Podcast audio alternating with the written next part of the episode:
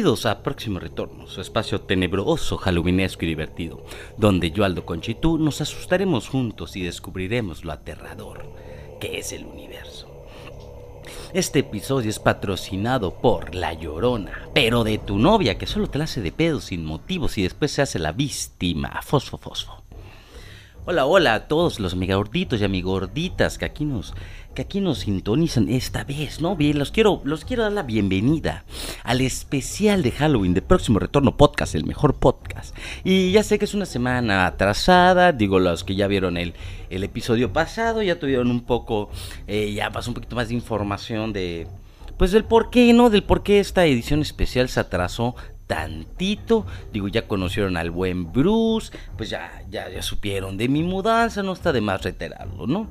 Entonces por eso que, que pues esta semana, esta semana empieza eh, nuestro especial de Halloween, eh, de próximo retorno podcast. Y va a contar, si ya notaron que tengo un poco de gripa, espero que eso no, no, no les moleste ni les afecte a sus oídos.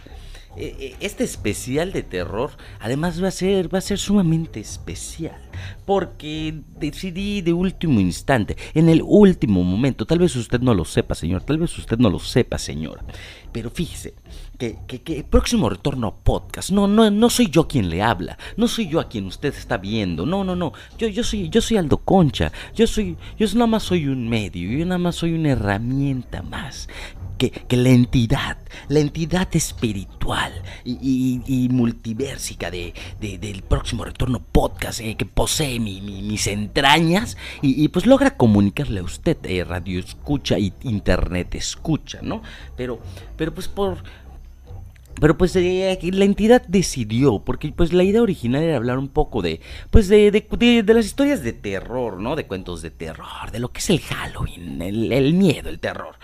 Pero, pero, pero esta entidad me dijo Aldo, eh, las historias de terror ya están muy conocidas. Eh, las historias más populares, pues ya están muy oídas. Entonces, yo creo que lo mejor para los amigorditos y amigorditas que nos escuchan y que por supuesto se quieren morir de miedo escuchando esta emisión, fue, fue, pues, pues concluimos traer mejor los mejores creepypastas que hay en el internet.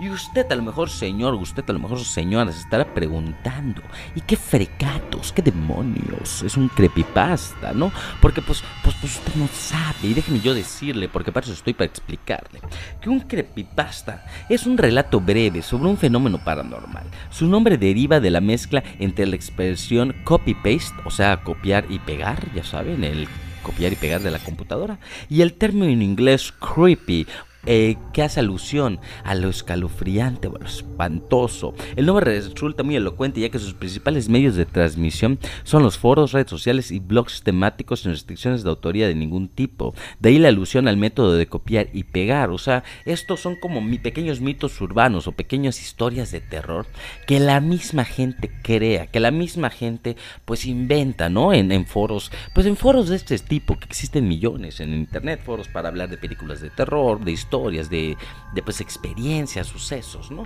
Entonces, en, en, estos foros pues empiezan a salir estos creepypastas, empiezan a salir estas leyendas y pues están hechas para, para que circulen por las redes.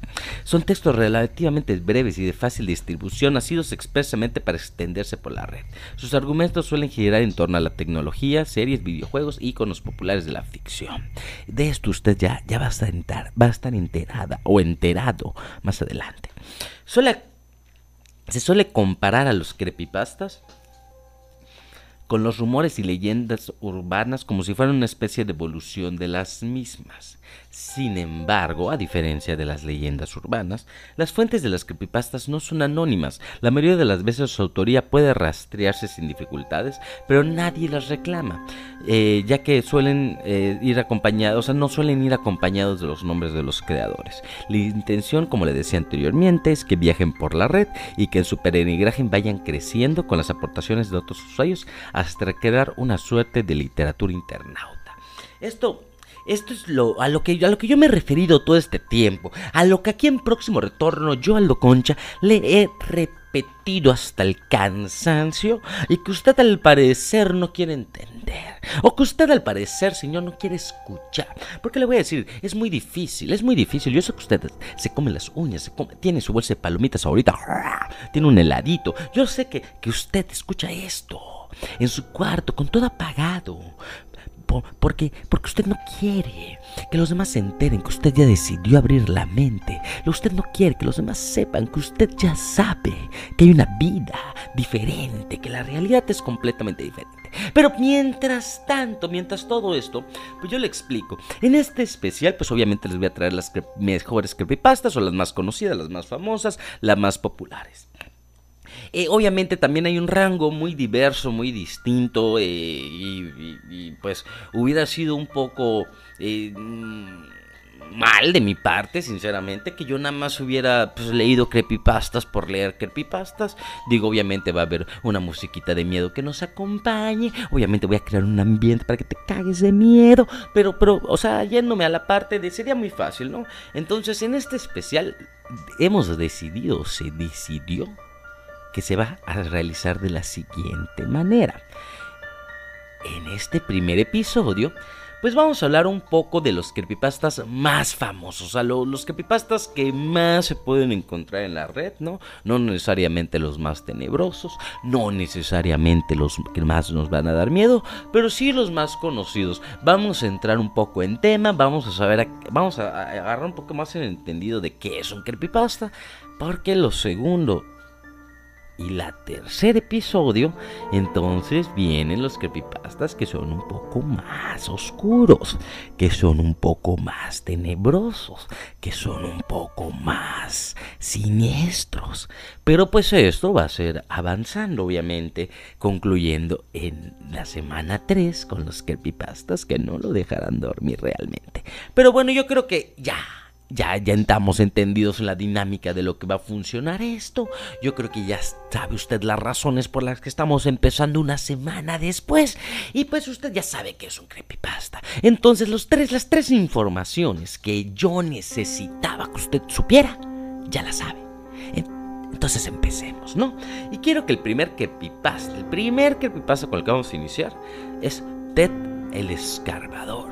Y no es el primero por simple flojera. Déjeme decirle que además de ser el primero en la lista, se cree, se especula que este fue el primer creepypasta creado en internet, ¿no? Entonces yo creo que hay que darle mérito a lo que merece el mérito. Y que es el primero, pues el que fue el primero, ¿verdad? Como, como bien, como, como bien diría nuestro sub director, ¿no? delegado, no sé qué sea, subsecretario de salud, Hugo López Gatel. Sirve para lo que sirve y pues no sirve para lo que no sirve, ¿verdad? Grandes palabras, grandes, grandísimas palabras. Y pues no quiero extender más esta introducción, así que empecemos con el tema. Esta historia es bastante real. Data del año 2000, pero se volvió popular hasta el año 2008. Sobre un blog de Angel Fire perteneciente a un hombre de nombre Ted, el cual realizaba publicaciones sobre su hobby, su descubrimiento y avance en una vieja mina virgen cercana a su casa. Para que usted entienda, Ted se, dedicaba, era una persona eh, que pues adepta a los deportes extremos, ¿no? A escalar, a, pues subir montaña en bicicleta, eh, corriendo, ¿no? En maratones. Entonces, Ted era muy adepto, le encantaba estar pues descubriendo zonas nuevas. Y en el año 2000 se encuentra con una vieja mina, pues a lo que aparentemente él cree pues abandonada y, no explorada, ¿no?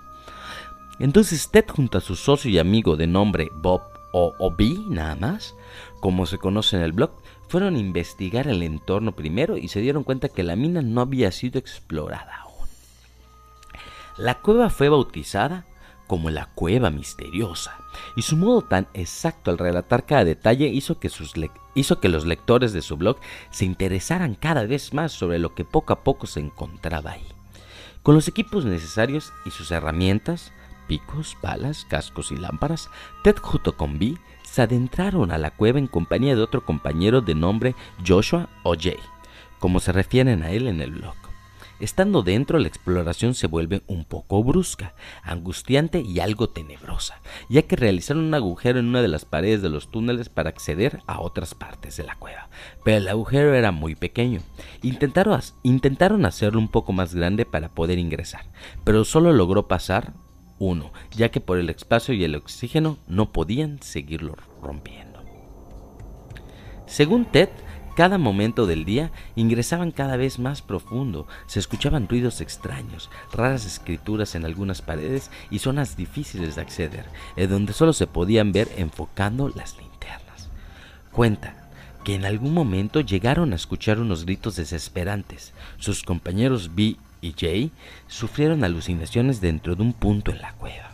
La situación se puso tensa. En una de las fotos que tomaba Ted sobre sus avances se mostraba una extraña figura dentro del agujero que estos hicieron para acceder a las otras áreas. Al momento de ver las fotos, B y Jay se sobresaltaron y decidieron abandonar la expedición. Ted, por su parte, se mostró más curioso al respecto y escribió en su blog a los lectores que volvería a entrar a la cueva para continuar la investigación. B y Jay indicaron que en una de las fotos se veía muy débilmente una figura humanoide de una criatura que al parecer habitaba en alguna de las cámaras más muy oscuras de la mina. Una criatura que, midiendo las dimensiones por donde Ted había ingresado, era de muy poco tamaño, de color verdoso y adaptable a la oscuridad.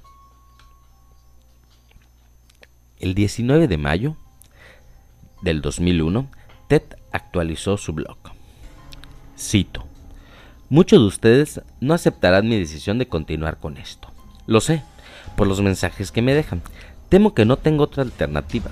Si jamás vuelvo a dormir otra vez, aún así seguiré. Si jamás he de regresar a mi casa, aún así seguiré.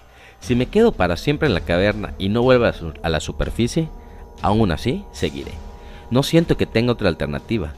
Por algún motivo debo regresar. Para mi familia y amigos que están leyendo esto, por favor, esténse tranquilos. Lograré conquistar la caverna. Luego regresaré y actualizaré mi blog tan pronto como me sea posible y subiré una foto o algún video. Tengo planeado regresar a la cueva hoy en la noche o mañana en la mañana. Los veré pronto y con muchas respuestas. ¿Los quiere? Cabe aclarar que el blog no ha sido actualizado desde esta publicación. Slenderman. Slenderman es representado generalmente como un hombre muy alto y delgado. Posee la habilidad de alargar y multiplicar sus extremidades, formando una especie de apéndices tentaculares con los que atraparía a sus víctimas. No tiene rostro, aunque algunas imágenes se les muestra con rasgos faciales muy rudimentarios. Viste corbata y traje negros, y su, aparición suele ser premonitoria asociada a desapariciones de funciones y profundos traumas psicológicos. Se le conocen algunos atributos sobrenaturales. Solo pueden verlo los niños, sus víctimas favoritas, mientras que los adultos solo pueden verlo a través de fotografías y cintas de video. Puede matar con la mirada, hipnotiza a sus víctimas, aparece cerca de colegios y parques infantiles, y también en zonas aisladas como bosques y carreteras secundarias. Algunas versiones afirman que es de origen extraterrestre y otras que es un fruto de un experimento. Otros dicen que es una criatura tan antigua como el tiempo y defienden su existencia pasada basándose en ilustraciones antiguas, verídicas o falsificadas, que recuerdan vagamente a este personaje. Son niños y jóvenes que siempre están en sus tabletas, celulares o computadoras y que son fanáticos de las leyendas urbanas de terror creadas en Internet. Son adictos a websites como Creepypasta Wiki en el que se suben miles de historias de terror. La leyenda de Slenderman estaba aquí, en Creepypasta Wiki y cautivó a miles de adolescentes en el 2014 como Anissa Weyer y a Morgan Jaser. El caso Slenderman. En mayo del 2014, la existencia de Slenderman tomó un giro inesperado. En el condado de Waukesha, en Wisconsin, una ciclista que circulaba por una calle de este condado encontró a una niña pidiendo auxilio porque ésta estaba gravemente herida. Se trataba de Peyton Luther, quien tenía 12 años y había sido apuñalada por su mejor amiga Morgan Grazer. Peyton declaró inmediatamente que Morgan la había tratado de matar. Le dio aproximadamente 19 puñaladas y sobrevivió. Morgan no actuó sola, estaba con Anissa Weyer. Ambas habían hecho amigas en sexto grado. Anissa era una niña que casi no tenía amigos en la escuela y le gustaba mucho estar en su tableta. Era fanática de las creepypastas. Al conocer a, a Morgan, coincidieron en gusto, sobre todo en las leyendas de terror, y se hicieron grandes amigas. Una noche, antes del suceso, las tres niñas estuvieron en casa de Morgan, porque fue su cumpleaños, y de esta hicieron hacer una pijamada. Todo transcurriría normal, pero al siguiente día pidieron permiso para ir al parque, y ahí sucedió todo. Jugando a las escondidillas, aprovecharon el momento y Morgan apuñaló con un cuchillo de cocina a Peyton. Posteriormente, Morgan y Anissa salieron caminando por la interestatal. Unos policías las vieron y les preguntaron qué hacían y a dónde iban. Era raro ver unas niñas de 12 años solas caminando por la carretera. E inmediatamente contestaron que se dirigían hacia la Reserva Nacional de Nicolet, porque acababan de asesinar a Peyton y que iban a la mansión de Slenderman. Al interrogarlas, contaron que habían sido inspiradas por Slenderman y dijeron a los policías que era una leyenda publicada en un sitio web de, de Creepypasta Wiki. Morgan declaró que Anissa le decía que tenían que, probar la existencia de Slenderman, y esto solo se lograría matando a alguien. Además, si no lo conseguían, el hombre sin rostro iba a matar a toda su familia en tan solo tres segundos. A Morgan no le desagradaba la historia y al parecer, desde diciembre del 2013 comenzaron su plan. Finalmente a Morgan y Anissa las declararon culpables y las castigaron como adultos dándoles 65 años de cárcel.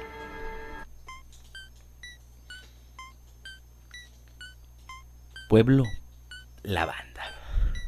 En 1996, Game, Game Freak lanzó al mercado Pokémon Red and Pokémon Blue para Game Boy de Nintendo.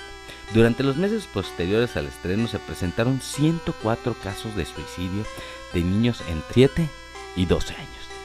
En todos ellos los padres de los menores alegaban que sus hijos se encontraban enganchados al popular videojuego. Al analizar los cartuchos, las autoridades encontraron que la partida de estos jugadores se encontraban en Pueblo La Banda. El mito alrededor de esta historia desencadenó una de las más tenebrosas creepypastas del mundo Pokémon. La leyenda urbana cuenta que la canción que se reproduce en el mencionado pueblo tiene oculta en su tonado un mensaje que solo puede ser captado por los niños menores a 14 años. En esta se escuchan pequeños murmullos producidos por una tonalidad de la melodía.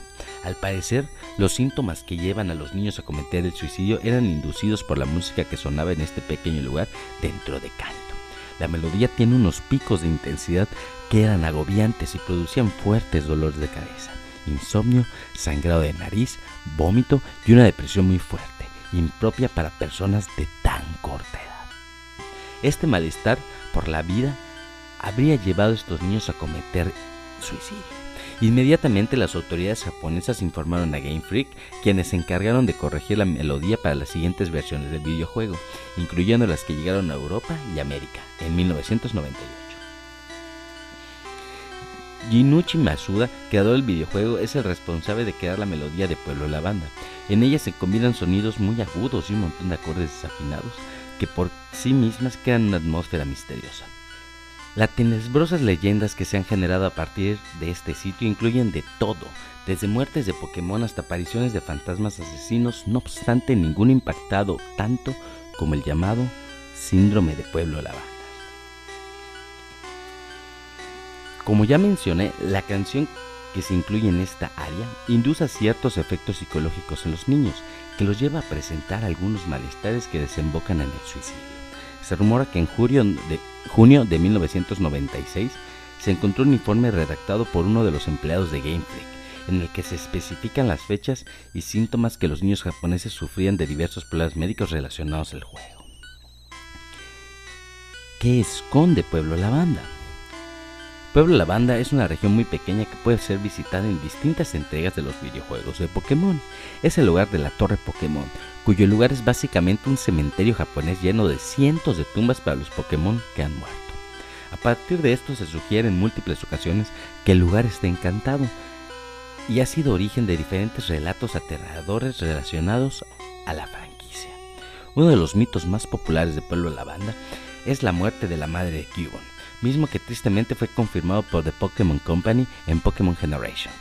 Marowak protegió a su hijo del equipo Rocket, pero murió en el intento de escapar. El espíritu de este Pokémon quedó atrapado en la torre de pelo lavanda a la espera de un alma que ahuyentara a los criminales de la torre. Sin embargo, la historia de Cubone tomó otro rumbo gracias a la descripción de la Pokédex.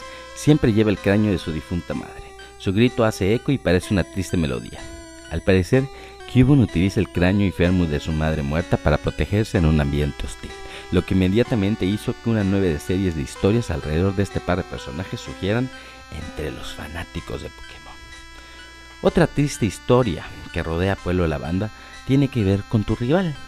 En Pokémon Red y Pokémon Blue, cuando llegas a la torre Pokémon, tu rival te pregunta si sabes lo que se siente cuando tu compañero ha muerto. Desde ese momento el adversario ya no utilizará un Raticate que ha usado en batallas anteriores. Y es que después del último enfrentamiento que tuviste con tu rival, la criatura no se pudo recuperar. Este Raticate sufrió una lenta, dolorosa y agónica muerte de la que tú eres responsable. Pese a que el personaje no te reprocha de forma directa dentro del juego, sí comienza a actuar de forma descortés y grosera, convirtiéndose en un protagonista antipático. Pero si consideramos esta traumática historia, resulta más que entendible que no le caigas nada bien al entrenador a quien le has quitado un precioso amigo. The Rake o el rastrillo. Durante el verano del 2003, los acontecimientos en el noreste de Estados Unidos, que involucran una extraña criatura parecida a la humana, despertó el interés de los medios de comunicación local. Hay poca información o casi ninguna. Las investigaciones al respecto se han dejado intactas y, cuentas en línea y escritos de la criatura fueron destruidas misteriosamente. Centrada principalmente en la zona rural del estado de Nueva York y en una pequeña zona de Idaho, testigos han contado historias de sus encuentros con una criatura de origen desconocido. Las emociones van desde niveles extremadamente traumáticos de miedo y malestar hasta un sentido casi infantil de alegría y curiosidad. Mientras que las versiones publicadas ya no son de la historia, los recuerdos se mantuvieron poderosos. Varios de los involucrados comenzaron a buscar respuestas en ese año. A principios del 2006, la colaboración había acumulado casi dos docenas de documentos que datan desde el siglo VII a hoy en día, situados hasta en cuatro continentes distintos. En casi todos los casos las historias eran casi idénticas. Una nota de suicidio en 1964. Mientras me preparo para tomar mi vida, siento que es necesario disipar cualquier sentimiento de culpa o dolor que, haya sido introducido a través de este acto. No es culpa de nadie más que de él. Una vez que me desperté y sentí su presencia. Otra vez me desperté y vi su forma. Otra vez me desperté y escuché su voz y vi sus ojos. No puedo dormir sin que me aterre lo que podría pasar la próxima vez al despertar. No puedo despertarme nunca más. Adiós encontrada en la misma caja de madera donde había dos sobres vacíos dirigidos a William y Rose, y una carta suelta personal sin sobre. Querida Lini, he rezado por ti. Él ha dicho tu nombre. La historia de un testigo en el 2006. Hace tres años yo acababa de regresar de un viaje de las cataratas de Niágara con mi familia en un viaje por el 4 de julio. Todos estábamos muy cansados después de un largo día de conducir, por lo que mi esposo y yo pusimos a los niños en la cama. A eso de las 4 a.m. me desperté pensando que mi esposo se había levantado para ir al baño. Usé ese momento para robarle las sábanas, solo para despertar a mi marido en el proceso. Me disculpé y le pregunté si él se había levantado al baño. Cuando se volvió hacia mí, él abrió la boca, sacó los pies del extremo de la cama tan rápido que su rodilla casi me tiró. Entonces me agarró y no dijo nada. Después de adaptarme a la, oscuridad por unos segundos, fui capaz de ver lo que causó la extraña reacción. A los pies de la cama, sentado y de espalda a nosotros, había lo que podría parecer un hombre desnudo o un gran perro sin pelo de algún tipo. Su posición corporal era inquietante y poco natural, casi como si hubiera sido golpeado por un coche o algo así. Por alguna razón no me asusté. Estaba más estaba más preocupada por su condición. En este punto yo pensaba que teníamos que ayudarle. Mi marido estaba mirando por encima de su brazo y la rodilla, enclavado en la posición fetal, de vez en cuando mirándome a mí antes de regresar a la criatura. En una ráfaga de movimiento la criatura rodó por el lado de la cama y se arrastró rápidamente en una especie de agitado y extraño movimiento a lo largo de la cama que estaba a menos de un palmo de hasta la cama que estaba a menos de un palmo de la cara de la cara de mi marido.